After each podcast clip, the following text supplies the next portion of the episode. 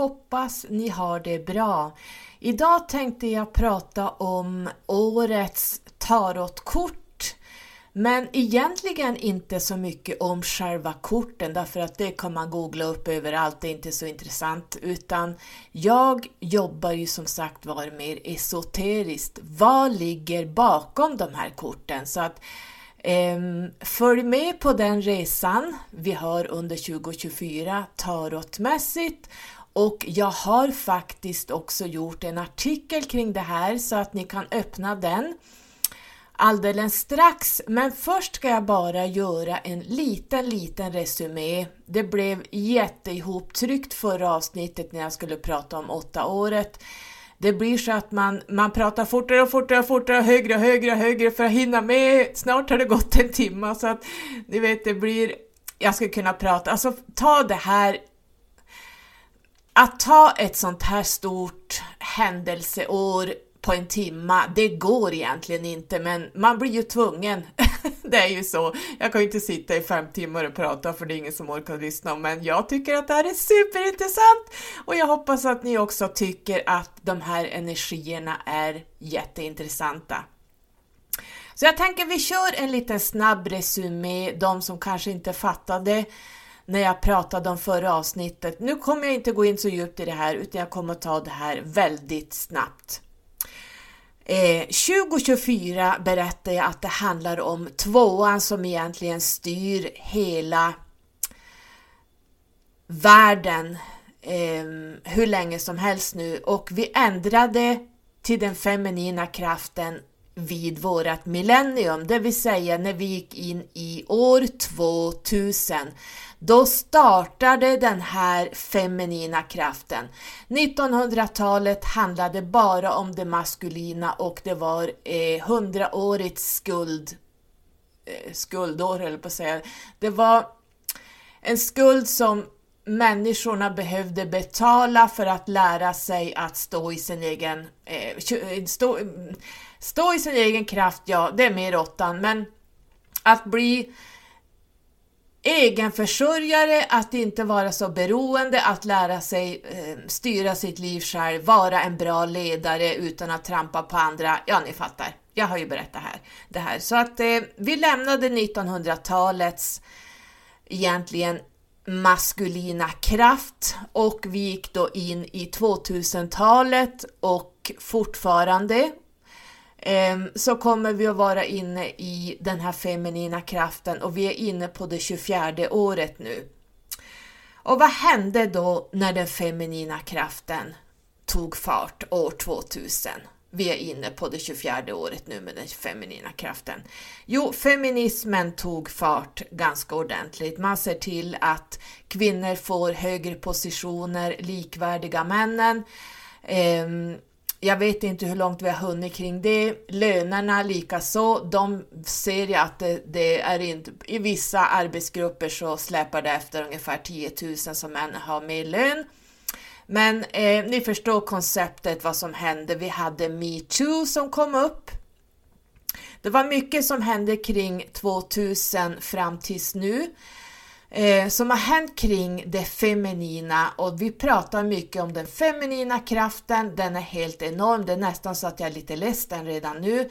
Men jag tror att det är många som behöver tona in i den feminina kraften eh, Därför att det här handlar också om mycket läkning och jag kommer dit så småningom vad den här läkningen handlar om.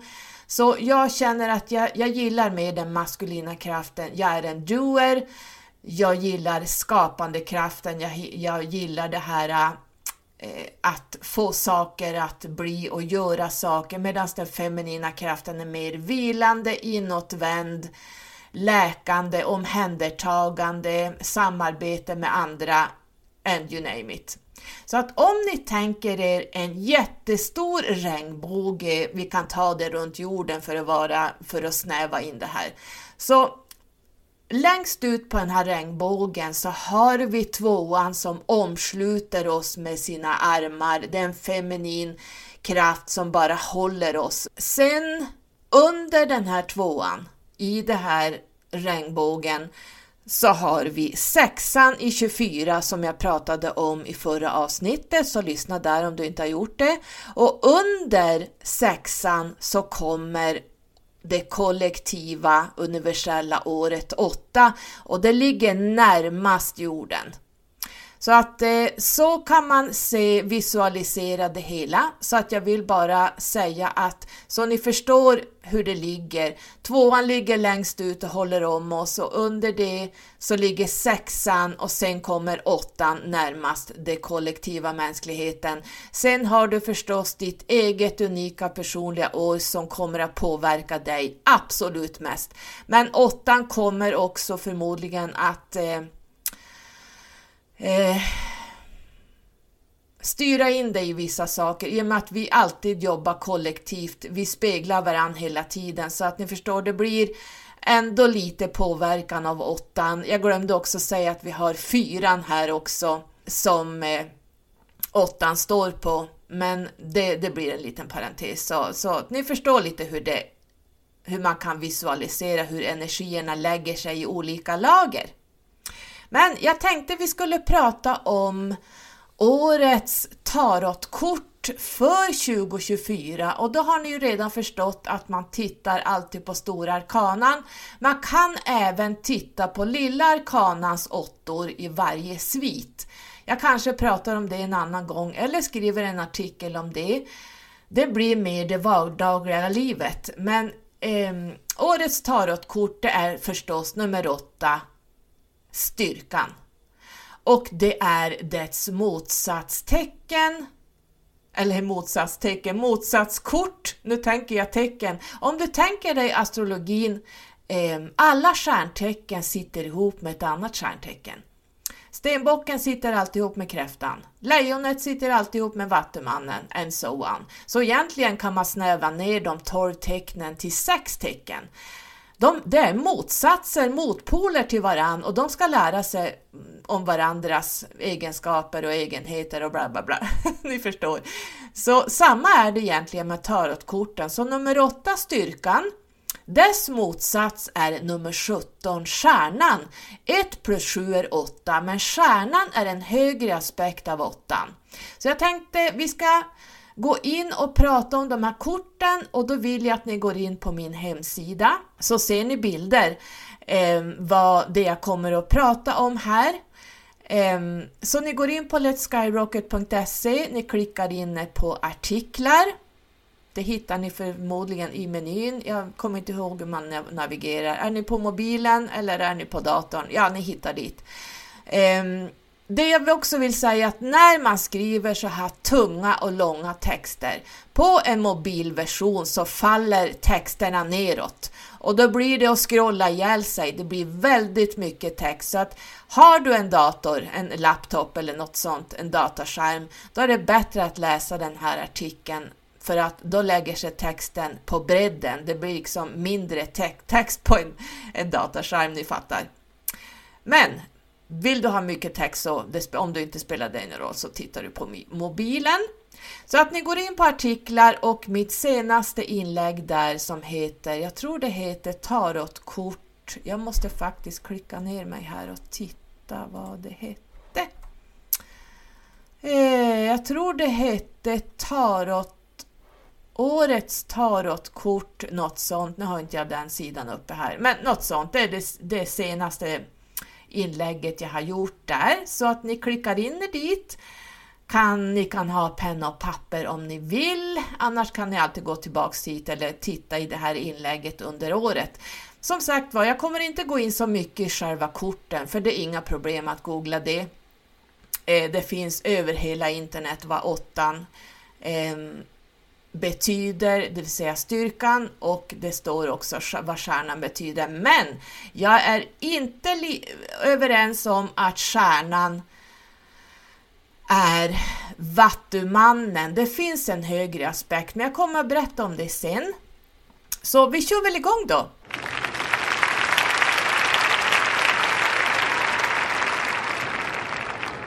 Då är vi alla som lyssnar här inne på min hemsida. Och då ska ni titta där uppe på den stora kartan. Och då ser ni eh, i den runda ringen där uppe på bilden så ser ni, om ni förstorar upp om ni är på mobilen, jag har ju en, en mobilversion som är eh, att man kan förstora den hur mycket som helst, så att ni tittar där, då ligger jungfrun nästan i rumpan på lejonet.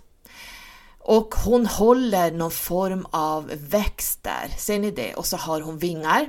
Observera också att du ser en orm som går under de här. Så att det här är tarotårskort för 2024, nummer 8 styrkan och nummer 17 stjärnan. Det handlar om lejonet och jungfrun och jag har också skrivit The Stellar Age. Så vi börjar faktiskt med nummer 8, styrkan. Vet ni inte hur det tarotkortet ser ut så pausar du nu och googlar upp Ray Waits tarot nummer 8 styrkan så ser du ungefär hur hon ser ut. Annars kan du scrolla ner på den här artikeln så kommer det här kortet riktigt längst ner. Eh, men vi tar det här från början för att i kortet Styrkan så är det faktiskt jungfrun som står där och hon kallas för the Queen of Heaven. Och jag har också skrivit jungfru Maria som är mor till Jesus. Men hur kan det komma sig? Vadå? Jo, vi ska gå igenom. Och jag har skrivit här att vi har äntrat 2024 som numerologiskt blir ett universellt kollektivt åtta år. Tarotmässigt blir det då nummer 8 styrkan och 17, 1 plus 7 är 8 och det är stjärnan i stora arkanan. Och de här korten hör alltid ihop. Och som jag sa innan så är de motsatstecken till varandra de här korten precis som astrologin. På kortet nummer 8 styrkan så ser vi henne tillsammans med ett lejon och astrologiskt är det ju då lejonets tecken. Och sen ser ni ovanför hennes huvud så ligger den liggande åttan, eternity-symbolen. Och det här är ju intressant eftersom vi har gått in i ett åtta år. Men du ska också titta på den här eternity-symbolen för den ligger på flera kort, bland annat på nummer ett, magikern. Så den, den, den har samma betydelse där man kan vinkla till det lite grann, men den, har, den ligger där som en, en, en åtta, en liggande åtta. Och det är alltså åttans egenskaper vi pratar om här. Och om man googlar upp gamla sådana här star maps, alltså stjärnkartor, eh, så ser vi alltid jungfrun med vingar och det är här vi ser arketypen änglar. Hon är The Queen of Heaven, hon är Virgo, jungfrun. Hon håller säderslag i handen då hennes årstid är skördetid. Vi pratar augusti-september och jungfrun styr ju också det sjätte huset i astrologin. Jungfrun är the maiden, ungmön, oskulden. Jungfrun och the queen of heaven. Hon är modern i zodiaken och hon är även oskuld. Så det finns alltså ingen pappa här. Och Bibeln, som jag har sagt i hundra år, nu har inte jag levt i hundra år, men så länge jag har poddat har jag sagt att Bibeln är alltid, den är skriven som en metafor vad som hände på mm, det astrologiska planet. Blir man medveten om det här så ser man direkt vem som är vad här. Så att jungfru Maria i Bibeln, hon är jungfrun, zodiakens eh, jungfrun Virgo. Och jungfru Maria i Bibeln födde Jesus och ni vet att Jesus är solguden, han är solen. Och ser man gamla målningar på Jesus så finns det alltid en sol bakom huvudet eller att det lyser upp jättemycket sol bakom honom. Så han är egentligen solen i zodiaken. Jungfrun symboliseras på många plan. Dels är jungfrun mamma till lejonet, men hon är även en symbol för Jesus moder Maria. Då pratar vi jungfrufödsel här som jag nämnde innan. Vi ser jungfruns arketyp oftast med guldigt hår som symboliserar säderslagens guldiga färg. Hon står oftast och håller någon form av eh, säderslag, lite olika beroende på vilken målning det är. Men håret här, hon har långt guldigt hår och det här är ju spännande för det är till för att skymma ansiktet. Var kommer det här ifrån? Jo, brudslöjan. Stjärntecknet Jungfrun symboliserar slöjan på bruden med hennes hår. Tänk dig att två par står uppe vid prästen och ska gifta sig. Och den här mannen får inte se henne förrän de är gifta och ingår där, därmed i ett kontrakt. Kontrakt är ju Saturnus. Sen efter giftermålet lyfter maken på hennes slöja. Det kallas för lifting the veil. Så brudslöjan samt att man skulle vara oskuld innan giftermålet kommer helt och hållet från jungfruns stjärnbild. Att bruden håller en bukett blommor symboliserar också jungfruns arketyp då hon är skördetida blommor, spannmål, frukter etc. Så att hennes hår, jungfruns hår, the maiden, oskulden, det är brudslöjan vi ser på brudparen och gammalt tillbaks så lyfte då mannen upp den här brudslöjan när de var gifta. Hon skulle också vara oskuld, ni vet. Och det här kommer ifrån jungfrun, the maiden, oskulden. Eh, så att det, det, ni ser där att kristendomen följer jungfruns arketyp. Och i vissa uråldriga målningar håller hon ibland även en caduceus. Det är guden Hermes stav. Ni tänker er en stav där det snurrar två ormar längs denna staven uppåt. Och längst upp på den här staven så finns det två vingar. Kom ihåg att jungfrun bär vingar. Och kort sagt är Hermes stav Caduceus symbolen för Merkurius. Gudarna Tot och Hermes är Merkurius. Tänk också på att Merkurius har vingar, både på huvudet och på fötterna. Ser ni arketypen, hur han är framställd och målad, så ser ni att han har två vingar på sin mössa och så har han en ving på varsina, vardera fot. Och det är därför att han är the messenger of the gods. Merkurius förmedlar budskap från gudarna ner hit till människorna. Och gissa vem som styr jungfruns stjärnbild? Ja, men det är ju Merkurius. Ser ni kopplingen? Och när jag ändå är inne på änglar. Jag pratade ju om jungfrun eh, har vingar och Merkurius har också vingar och det finns vingar på den här staven. Så titta noga. Om ni är inne på hemsidan nu så ser ni att det rullar förbi en massa bilder. Där finns det en bild på ärkeängeln Gabriel. Han ser identisk ut som jungfruns arketyp.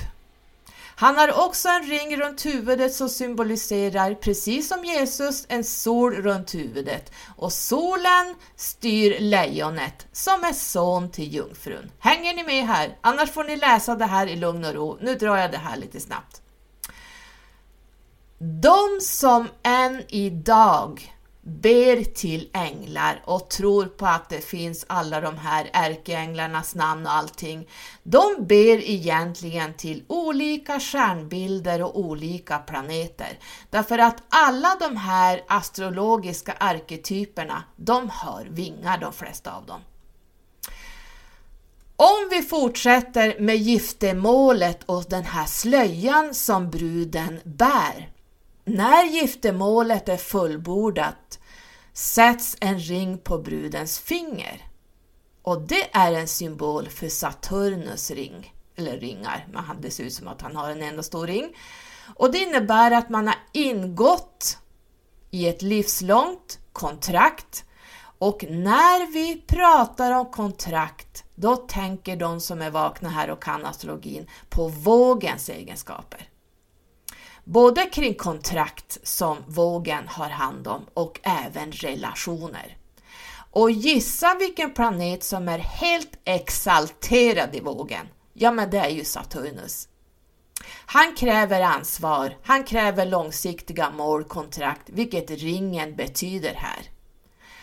Så studera bilderna noga på hemsidan här. Titta efter symboler mellan jungfrun som styrs av Merkurius, titta efter den feminina symbolen och så tittar du på bilden med ärkeängeln Gabriel som ser exakt ut som jungfrun. Titta också vad han håller i. Se också att Merkurius som oftast står på ett ben. Det här är jag ju pratat med er om, jag har inte sagt varför. Jämför det här också med tarotkorten där figurerna står på tå eller håller upp ett ben. Det är merkurialt så att säga. Det, det här har en speciell symbolik jag inte kommer att ta idag, men det, det liksom allting handlar om, eh, det, just i det här kortet och mycket i tarot handlar om Merkurius.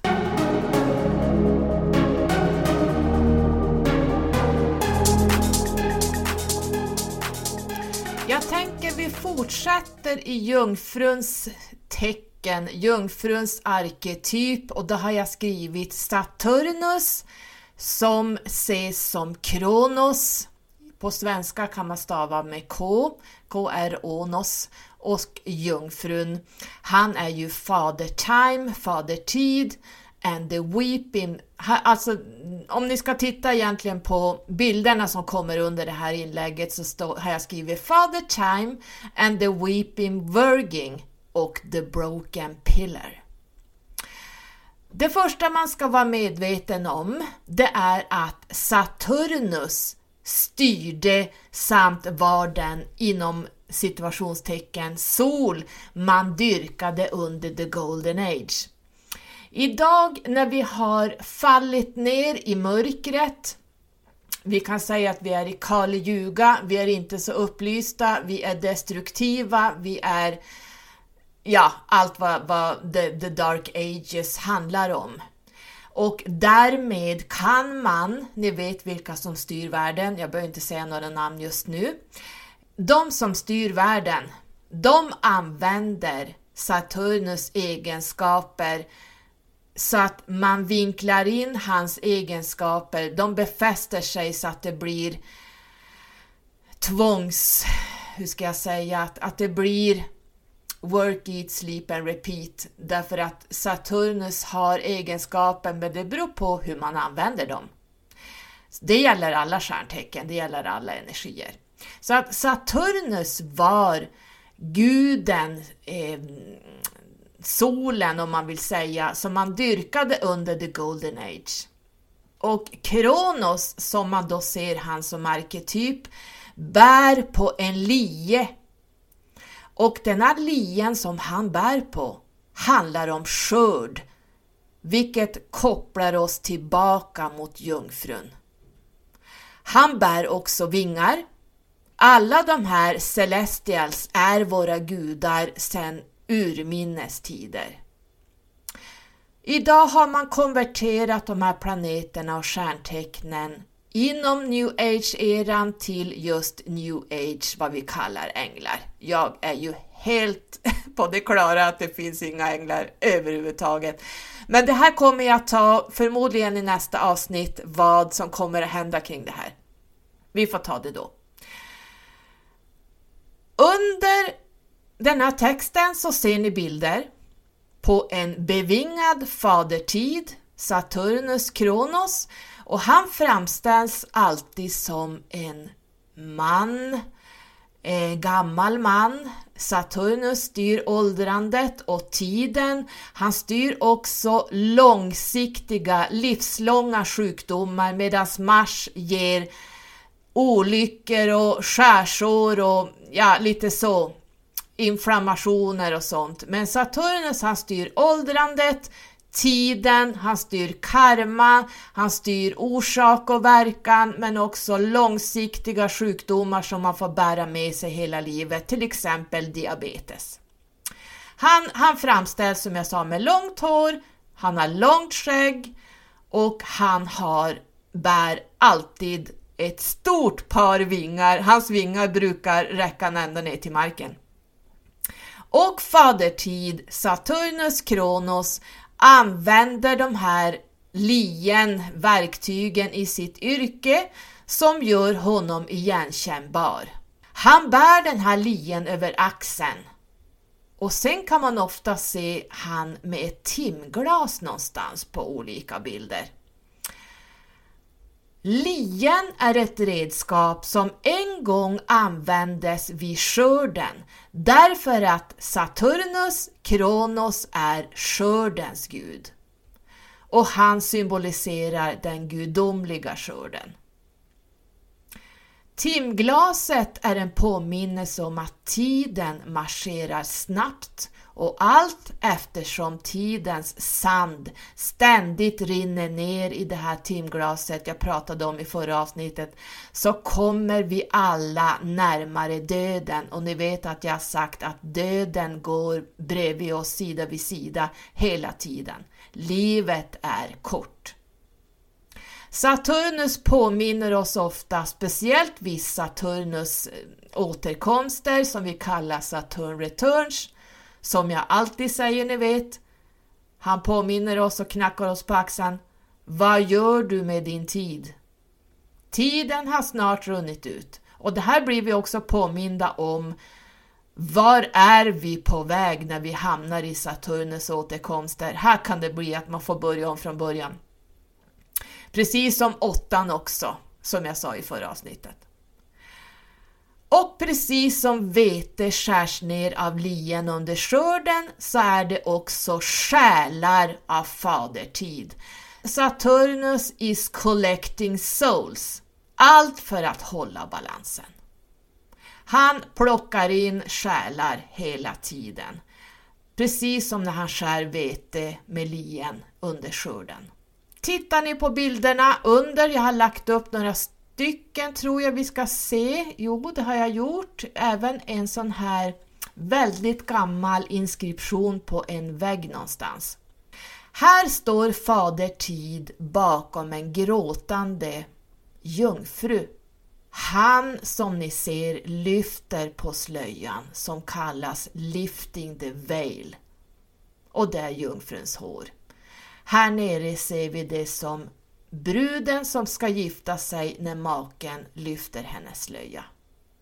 Fadertid löser känsligt jungfruns hår. Den här handlingen representerar att med uthållighet kan alla saker åstadkommas. Ni vet att han kan vara ganska sträng i sina läror, att man inte ska ge upp, att man ska jobba för, mot sina mål, man ska klara alla hinder och förseningar. Den gråtande jungfrun håller i ena handen här en kvast av akacia som representerar själens odödlighet och i den andra håller hon en rullad bokrulle. Ibland så ligger den på en, en eh, ibland kan man säga att hon har den här boken, bokrullen på en, en pelare. Och det här är också symboliskt för liv och tid. Våra liv finns i Akasha-biblioteket, om vi så vill kalla det så. Ehm, allt finns nedskrivet, allt är redan planerat, det här ser ni i era numerologiska själskontrakt, allt är redan skrivet i sten.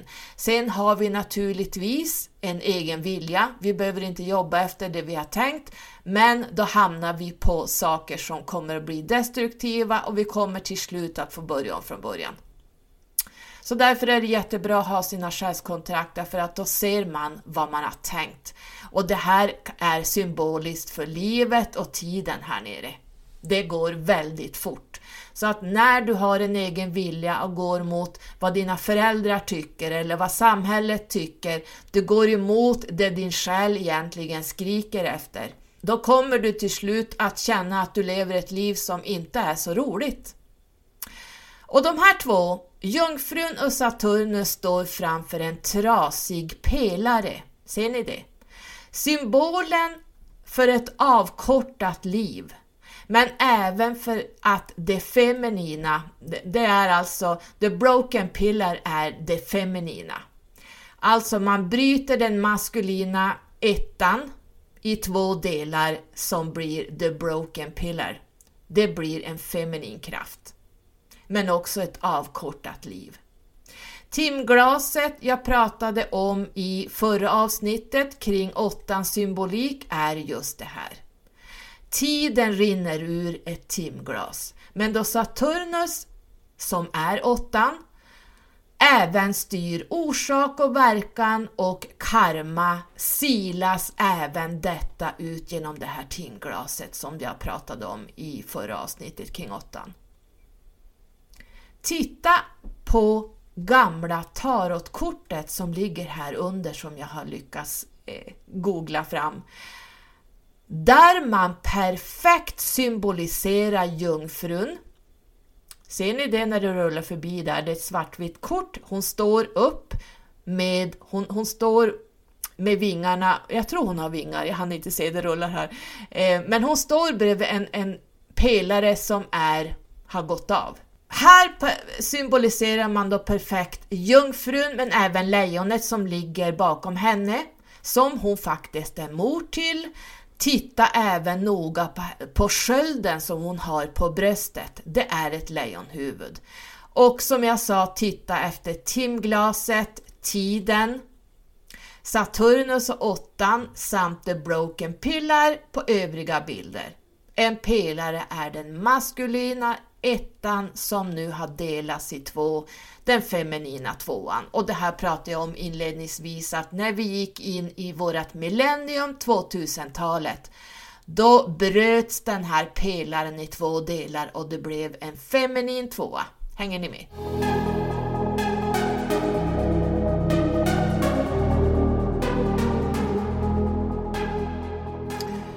Då kommer vi till lejonet som vi ser i tarotkortet, nummer 8, styrkan.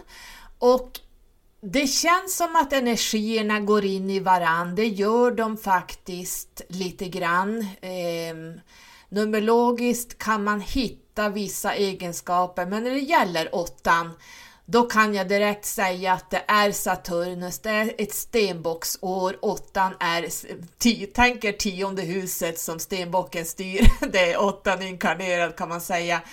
Däremot när åttan ligger på livsvägen, då, eller i det, eh, vart det nu, om man har en åtta någonstans i, i sitt själskontrakt, då blir den annorlunda. Men kollektivt kan vi se det som stenbocken.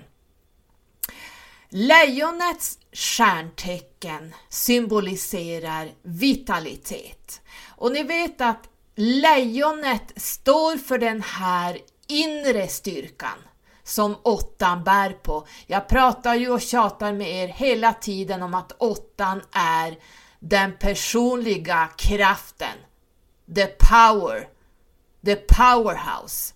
Så att vi kan se lejonets enorma inre styrka som också kommer ut efter ett sjuår där man har samlat på sig och funderat. Därför att alla nummer rinner ut från varann hela tiden. Så in i åttan rinner, alltså sjuan rinner in i åttan. Är ni med? Så att lejonets stjärntecken symboliserar vitalitet och en enorm styrka av ett enormt kattdjur. Jag får också till mig här sfinxarna. Jag tycker de ser ut som blandning mellan lejon, katt, jag vet inte, det är lite svårt att säga, men någonting ditåt. Lejonet är också the demiurge, det vill säga det är ett lejonhuvud med en ormkropp. Titta på bilderna jag har under här. Och det känns ju lite konstigt. Vad, vad, vad betyder det? Ett lejonhuvud med en ormkropp? Egentligen är det inte så konstigt. Därför att om du tänker dig en katt. En katt agerar snabbt när den jagar eller den bara boom, boom säger det så är det färdigt när den liksom strikes. Jag hittar inget bättre ord. Ehm, ja, allt en katt gör det går fort och den hugger och rör sig snabbt. Den har ett väsande ljud och den har vassa hörntänder. Och allt det här har precis ormen också. Men vi kan också titta på deras ögon. Katten har pupiller som är som reptilögon. De är, ni vet ingen rund pupill, det är som en avlång streck som kan öppnas och stängas och så har även reptilormen, den har samma ögon. Jag vet inte vad det kallas när de har pupillen sådär rakt över ögat. Ni fattar vad jag menar, visst gör ni det? Eh, ormen har samma ögon som katten och eh, jag skulle vilja säga att det är lite obehagliga ögon de har. Eh, jag, jag, är inte så jätteförtjust i katter faktiskt. Men, eh, och jag hatar ormar, men de har samma typ av ögon. Allt jag rabblat upp här, det är samma som ormen. Ett väsande djur, hugger snabbt, rör sig snabbt och har vässa hörntänder. Det är de, ormen och kattdjuren har de här egenskaperna. Samma kvaliteter. En demiurge är ansvarig för att skapa och underhålla det fysiska universumet. Eftersom The Demiurge själv och materialet från vilken Demiurgen formar universum anses båda vara konsekvenser av någonting annat. Beroende på systemet kan de betraktas som antingen oskapade och eviga eller som produkten av någon annan entitet. Demiurge betyder egentligen hantverkare eller producerare, men kommer sen att betyda producent och så småningom en skapare. Vi ser vi lejonet och dess femte hus som ganska kreativt skapande. Ormen då, the serpent. Svaret här är enkelt. Som jag berättade inledningsvis i den här Star Map-bilden som ligger längst upp i där eh, inlägget, då ser ni lejonets stjärnbild står på Hydra-konstellationen. Det är en lång orm som sträcker sig genom zodiaken och Hydra är en vattenorm. Tänk dig lejonets huvud, solen som lejonet styrs av, och ormkroppen som våran ryggrad, det vill säga the spinal cord. Tänk dig också kundaliniormen som stiger upp för ryggraden. Här kan vi också koppla in Merkurius stav som man håller i med ormarna som slingrar sig upp för en stav. Det kan vi se som ryggraden och längst upp har vi vingarna. Visst har du också tänkt på att lejonets motsatstecken är Vattumannen? Många gånger ser vi lejonstatyer, speciellt på gamla slott och lite så här äh, kungliga äh, atmosfärer runt omkring där det rinner vatten ur lejonets mun. Man kan se det som fontäner också. Samt att lejonet ofta placeras just vid dammar och fontäner. Lejonsymboler läggs ofta på dörrar. Ni vet sån här när man ska knacka, då är det ett lejon och så är det som en ring som man dut, dut, dut knackar på. Och vid ingångar och passage som beskydd. Vattumannen är det luftstyrda tecknet, the waterbringer, där vi åker iväg med dess vatten in i en ny tidsålder.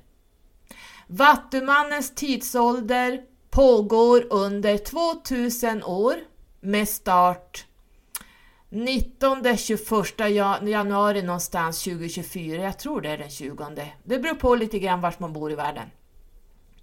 Så att Vattumannen som jag ser det startar nu i januari 2024. Pluto kommer att här i Vattumannen kasta ner karriärister, kändisar, kungligheter och politiker under 20 år. Han kommer, han kommer att stanna i Vattumannen till 2044, 43-44 någonstans. Och nu blir det folket som bestämmer som jag sa i förra avsnittet. New Age och religion kommer att kastas dithän då Pluto drar upp sanningar från drömmen och illusionen vi har befunnit oss i under 2000 år i fiskarnas tidsålder. Fiskarna styrs av planeten Neptunus som är illusionens och drömmarnas planet. Nu kommer Pluto att dra ner den här illusionsslöjan. Sanningar kommer att tryckas upp till ytan. Mycket kommer att avslöjas här under den här perioden, under 20 år. Titta på det gamla tarotkortet ovan som representerar styrkan och jungfrun. Kika lite extra på vattenkrukan längst upp på pelaren som hon står på. Det här är ett sign för lejonets motsatstecken, Vattumannen. Alltså det här kortet som jag visade om jag pratade om innan, där hon står upp och så har hon står och bredvid en broken pillar och hon har då eh, lejonet på bröstet som en sköld. Titta längst upp på den pelaren. Där finns det en vattenkruka och det är lejonets motsatstecken, Vattumannen.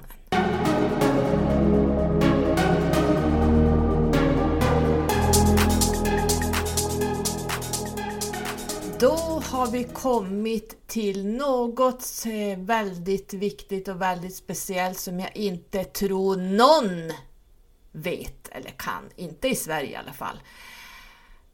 Man kan säga att det har funnits tre tidsåldrar och det ser vi i tarotkortens stora arkana. De ligger uppradade efter varann symboliskt som skvallrar om det här men det är ingen som förstår vad det här betyder. Det är bara liksom att nummer 17, stjärnan, är nummer 17 och efter 17 kommer 18 månen och sen kommer nummer 19 solen. Men jag som är tarot-esoteriker ska berätta för er varför de här korten avslöjar placeringen efter varann enligt våra tidsåldrar. Och det är därför att Just nu, as we speak, så är vi i the solar age, alltså solåldern. Och det började vi med ungefär for, från forna grekerna. De var ju helt solgudstokiga, så här började egentligen the solar age och därmed föddes Jesus som en solgud men innan vi hade the solar age så hade vi the lunar age, nummer 18 månen. Lunar betyder måne så att vi var under några tusen år inne i the lunar age och då var det månen som var allting som man tillbad och följde under flera tusen år. Innan the lunar age så hade vi The Stellar Age. Här har vi nummer 17 stjärnan. Så att The Stellar Age är en stjärntidsålder. Och då pratar vi alltså så långt tillbaka att det, det jag kan inte, alltså det om jag ska gissa så tänker jag mig the golden age och faktiskt före det. Vi kanske till och med hamnar Atlantis, kanske till och med före det. Vi kanske hamnar 13-14 000 år tillbaka. Jag, jag, kan inte säga säkert, jag bara gissar här.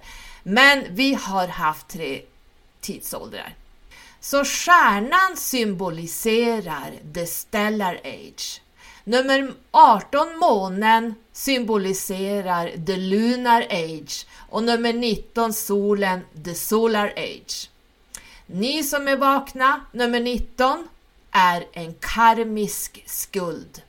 Så solen tvingar fram saker som jag pratade om kring 1900-talet. Solen är inte så upplyst. Egentligen solen handlar om egot. Karriäristiskt, ehm, det blir the flip side av en ren etta. Så 19 handlar om, ni vet att soltecknet handlar om ens ego. Och vad har vi varit inne i senaste 2000 år? Jag vet inte hur länge vi gick in i solens eh, solar age. Men här började egot styra markant. Så, vi kan titta på stjärnan The Stellar Age. En ny stjärnålder håller på att födas. Vi är inne i The Solar Age nu och via Vattumannen så kommer vi att nå stjärnåldern, The Stellar Age. Minns ni att jag skrev att lejonet sitter ihop med Vattumannen? Samma gäller med de två tarotkorten nummer 8 styrkan, jag har pratat om innan, och nummer 17 stjärnan, för 1 plus 7 blir 8. Det är en högre aspekt av 8, det vill säga styrkan. Nu pratar jag tarotkorten här. Människan har upplevt tre tidsåldrar. Jag återupprepar. Just nu befinner vi oss i en solar age, detta genom de fortida grekerna. Solen var och är det enda livet, det, det som vår verklighet kretsar kring idag. Innan Solar Age var mänskligheten inne i en Lunar Age där månen var den enda man tittade på och hade som utmärkande planet. Och innan månens tidsålder hade vi en Stellar Age. Det var under Golden Age och troligtvis före det. Det här kallas för The True North. Ni som har följt mig genom åren, ni vet att jag ibland på Instagram och eh, ibland när jag pratat genom åren i olika poddar så har jag alltid pratat om The True North. Det sanna norr. Jag jobbar endast när jag jobbar esoteriskt så jobbar jag från the stellar age, men när jag skriver astrologiska natal chart då går jag naturligtvis efter vårat solsystem. Det måste man göra eftersom vi befinner oss här just nu. Men framledes kommer vi att släppa det här. Jag hinner inte ta det nu. Men the stellar age, alltså stjärnåldern, är idag helt bortglömt och människan förstår inte vårt riktiga ursprung. Jag kommer att skriva mer om det här i mina böcker. Tarotkortet Stjärnan. Har ni inte tarotkortet Stjärnan eller vet hur det ser ut så kan ni scrolla ner då ganska långt ner, då ser ni stjärnan där.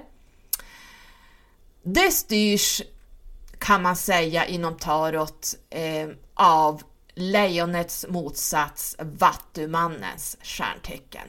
Nummer 8, styrkan lejonet, är det enda tecken som styrs av solen och stjärnan som styrs av Vattumannen, inom parentes, Vattumannens stjärnbild styrs traditionellt av Saturnus. Så Saturnus egenskaper kommer att följa med oss under Vattumannens tidsålder och han styr då till eh, Vattumannen tillsammans med Uranus när man då upptäckte Uranus på 1700... Jag minns inte. Eh, ni får kolla upp det. Men detta stämmer egentligen inte alls när det gäller nummer 17, stjärnan. Därför att de som har gjort de här tarotlekarna, de var helt medvetna om vad det här betyder. Men de som tarottolkarna genom årtionden, århundraden förstår inte stjärnans symbolik, så ska vi kunna säga. Vi, jag har skrivit här, vi är solstyrda sedan de forna grekerna. Vi ser ingenting utanför våra solsystem och det blir ungefär som traditionella medium som bara jobbar med bortgångna döingar från andra sidan. De ser ingenting utanför det här. Det, det, finns ingenting som är mer viktigt än att prata med döingar. För mig är det här totalt ointressant. Nu är det min, vad jag tycker. Därför att det här kommer att försvinna, för vi går in, vi kommer att bli galaktiska nu. Kom ihåg vad jag har sagt. Jag kommer att ta det i ett annat avsnitt. Nummer 17 stjärnan är The Stellar Age och når utanför solsystemets sfär.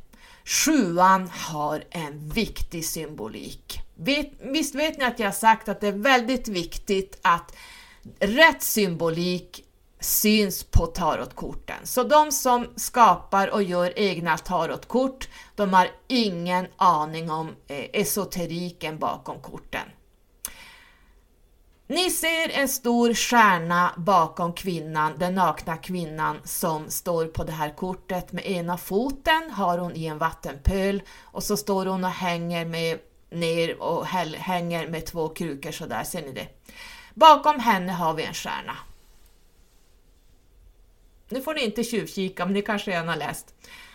Vad är det för stjärna som är bakom henne? Fundera. Pausa om du vill. Sitt och fundera själv. Vad är det för stjärna bakom henne? The Stellar Age. Är det Saturnus? Han styrde ju under The Golden Age. Nej. Han är ingen stjärna. Han är en planet. Det är Polarisstjärnan. Polaris, the Polar Star. Och Polaris, Polstjärnan, sitter fast i Ursa Minor. Det finns Ursa Major and det finns, och and det finns, nu pratar jag svengelska här, det finns Ursa Mi, Mi, Minor och Major. Polarisstjärnan sitter fast i Ursa Minor. Och tittar ni på det här kortet, det, Ursa Minor kallas också för The Little Dipper. Eh, lilla Karlavagnen tror jag vi säger i Sverige. Och det ser ut som ett handtag. Och ser ni att de små vita stjärnorna runt Polarisstjärnan, det symboliserar det här handtaget av Ursa Minor.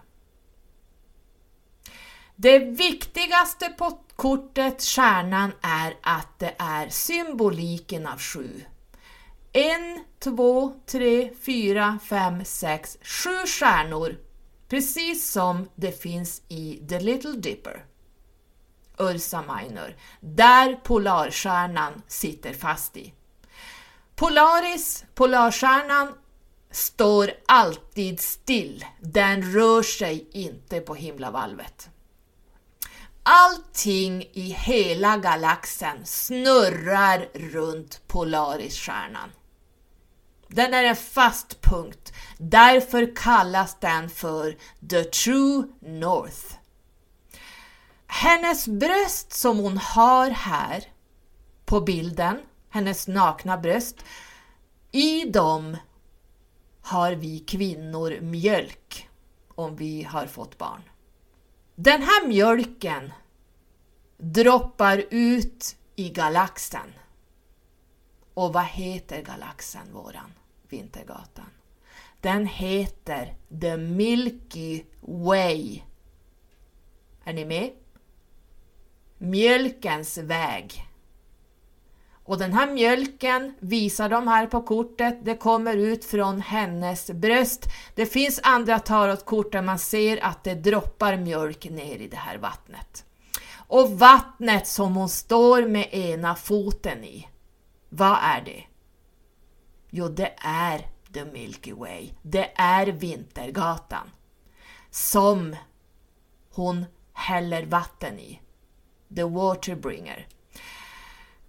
Jag får ta det här en annan gång, men vi är på väg in i en stellar age. Jag har skrivit längst ner under det här kortet, nummer 17, stjärnan. Symboliken är Your True North. Ditt sanna norr. Det är härifrån vi kommer och det är härifrån vi går tillbaka. Vi går inte egentligen tillbaka till en andra sida egentligen. Vi kommer att när vi har, jag kommer att ta det här i ett annat avsnitt, när vi har rensat karman, när vi har rensat läkning eller rensat, när vi har läkt oss och allt det här, jag kommer att prata mer om det här så ni förstår mer, då kommer andra sidan att försvinna. Därför att fjärde dimensionen är bara en bro över mellan den tredje och den femte dimensionen. Sen blir det raka spåret upp till your true north. Stjärnan handlar om andlighet. Det handlar om en ny tid som kommer, ett högre syfte, en tro, en pånyttfödelse, en ny era som är galaktisk. Vi är i ett lägre medvetande under the solar age och genom det här kortet och Vattumannens tidsålder som vi går in i nu när Pluto går in i Vattumannen under 20 år.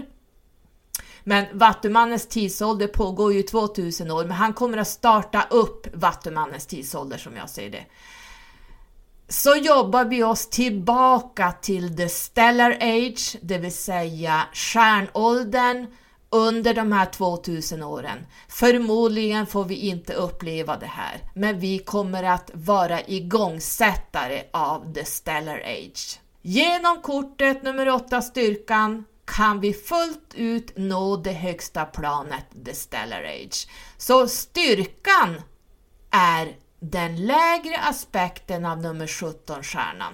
Kom då ihåg, lejonet som styr nummer 8 styrkan styrs av solen. Så egentligen har vi solen här som är den lägre aspekten av stjärnan som är Polarisstjärnan. Hänger ni med hur det fungerar? Så nummer 8 styrkan är solens kort den lägre aspekten av människan, egentligen. Solen är en karmisk skuld, det handlar om egot bara här bland annat. Ehm, och 17 stjärnan är en galaktisk ålder vi går in i. Ser ni motsatserna mellan varandra? Så solen kontra Polaris. Här krävs det inre mod, styrka, kurage, övertygelse, personlig och inre och faktiskt yttre kraft. Det krävs inflytande och medkänsla. Ni kan läsa lite mer vad jag skriver där. Eh, jag tänker inte rabbla det här nu. jag tycker det är jobbigt att sitta och läsa till. jag vill prata fritt. Men Eh, jag är så rädd att jag tappar bort mig eh, för jag har en benägenhet att eh, flaxa ut på sidovägar som tar fem timmar så därför var det bra att jag läste om än det inte blir som när man pratar fritt. Så att där ser ni min esoterik kring tarot och därför det måste finnas rätt symbolik eh, på eh, eh varje kort som man läser från. Och ser ni också bakom henne så finns det en fågel på ett träd. Här är jättespännande. Fågeln är Plutos högre aspekt. Pluto har en högre, eller egentligen kan vi säga att eh, Pluto styr också Skorpionen, så vi kan säga då att eh, det finns en högre och en lägre aspekt av Skorpionen. Och den lägre aspekten är skorpionens aspekt. Och den högre aspekten av skorpionen är örnen. Örnen symboliserar det högre jaget. Och i det här kortet ska det egentligen vara en örn som sitter där. Jag vet inte hur duktig hon är på att rita. Men det ska vara en örn här som visar det högre jaget. Vi når till ett högre stadium i medvetande eftersom vi just nu är i det lägsta medvetandet i det här the solar age, the dark ages. Och många tänker sig att solen är ju upplysning och nej, solen är en karmisk skuld där vi måste lära oss hantera den här skulden innan vi kan gå in i the stellar age. Så solen är egentligen bara egot om vi ska säga det kort. Det här mina kära älskade lyssnare var lite esoterisk information bakom de här två korten rapporten som vi har 2024 ehm, och dess betydelse. När vi pratar om the stellar age så kommer jag förmodligen i nästa avsnitt prata om just det här. Det här blir en jättespännande tid eh, där vi skjutsas in i det här nu under 20 år, en liten förberedelse. Eh, Vattumannens tidsålder är den är lång, den är 2000 år, så eh, det kommer att ske, det kommer att bli tumult. Men vi har skrivit på att vara här nu under den här tiden. Vi är uppstartarna av Vattumannens tidsålder. Många säger att den började 2012, det känner inte jag när jag tittar hur, hur det har sett ut bakåt. Nej, för mig så börjar den nu den, när Pluto går in i Vattumannen och därmed startar den 2000-åriga långa Vattumannens tidsålder och då går vi in i the stellar age. Så vi närmar oss galaktiskt. En galaktisk tidsålder. Det här har jag förberett er med genom åren när jag har pratat om att jag är en starseed. Jag har pratat väldigt mycket aliens genom åren. Jag har skrivit ganska mycket om det. Ehm, och vad ser vi just nu? Det handlar bara om aliens. Nu är jag långt före min tid, men jag har nog förberett svenskarna på det här genom åren och nu är folk helt fascinerade av aliens och ufos, UAPs som det heter idag. För mig är det lite tröttsamt, jag orkar inte lyssna eller se sånt här i och med att jag har varit inne i det här i så många år redan så att eh, jag kallar mig själv galaktiker i och med att jag kommer från Sirius. Eh, men det här kommer att klarna ganska mycket med våra kusiner där ute. Ja, jag ska prata om det här i nästa avsnitt när Pluto går in i Vattumannen för det kommer bli väldigt alienerat, precis som Vattumannen i i sin karaktär faktiskt också handlar om. Men det blir nästa avsnitt. Tack för att ni har lyssnat och jag hoppas att ni har lärt er en massa saker, att ni börjar se igenom illusionen av kristendomen och new age-änglar och allt vad new age pysslar med. Jag kommer att ta upp det nästa, nästa avsnitt så ni kommer att bli mer så här, ja men du har så rätt, du har så rätt. Så att nästa avsnitt blir väldigt spännande. Jag längtar tills vi ska prata om det, eller när jag ska prata om det. Och som vanligt du hörde det först på Numerologipodden. Och ja, nu kom jag på! Om du har läst den här artikeln så får du jättegärna tagga mig på Instagram vad du tyckte om den här artikeln. Du får jättegärna tagga mig på Instagram på dina stories till exempel eller på Facebook när du har lyssnat på det här avsnittet om du tyckte det var bra. Det skulle jag bli så jätteglad! Jag blir ännu mer glad om du följer mig här på den här Numerologipodden och kanske ger mig lite glittrande stjärnor för det arbete jag gör för att sprida så mycket esoterisk och faktiskt, det kommer bli ganska mycket galaktiskt. Jag vill alltid prata galaktiskt mer eller mindre, men sen, sen det här blev trendigt ni vet folk är eh, helt så här Oh, jag har sett aliens och jag tror jag har sett ett UFO och jag upptäckte det här och jag har, tror jag har haft kontakt med en alien. Folk är helt exalterade och jag känner bara men oj oj. Människan ligger långt bak kring det här så att därför blir jag, jag blir lite less det här. Men jag, jag förstår de som är inne i det för att jag kommer ihåg när jag, när min eh, grupp började kontakta mig och jag fick åka med på alla möjliga ställen genom galaxen och galaxerna så var jag förmodligen lika exalterad, men det är det att jag hade ingen att prata med. Den här tiden fanns det knappt några, det fanns inga poddar, det fanns inga hemsidor, det fanns liksom inget internet eller någonting, så att man fick sitta där själv och fundera, vad fan, ska jag in på psyket eller vad är det?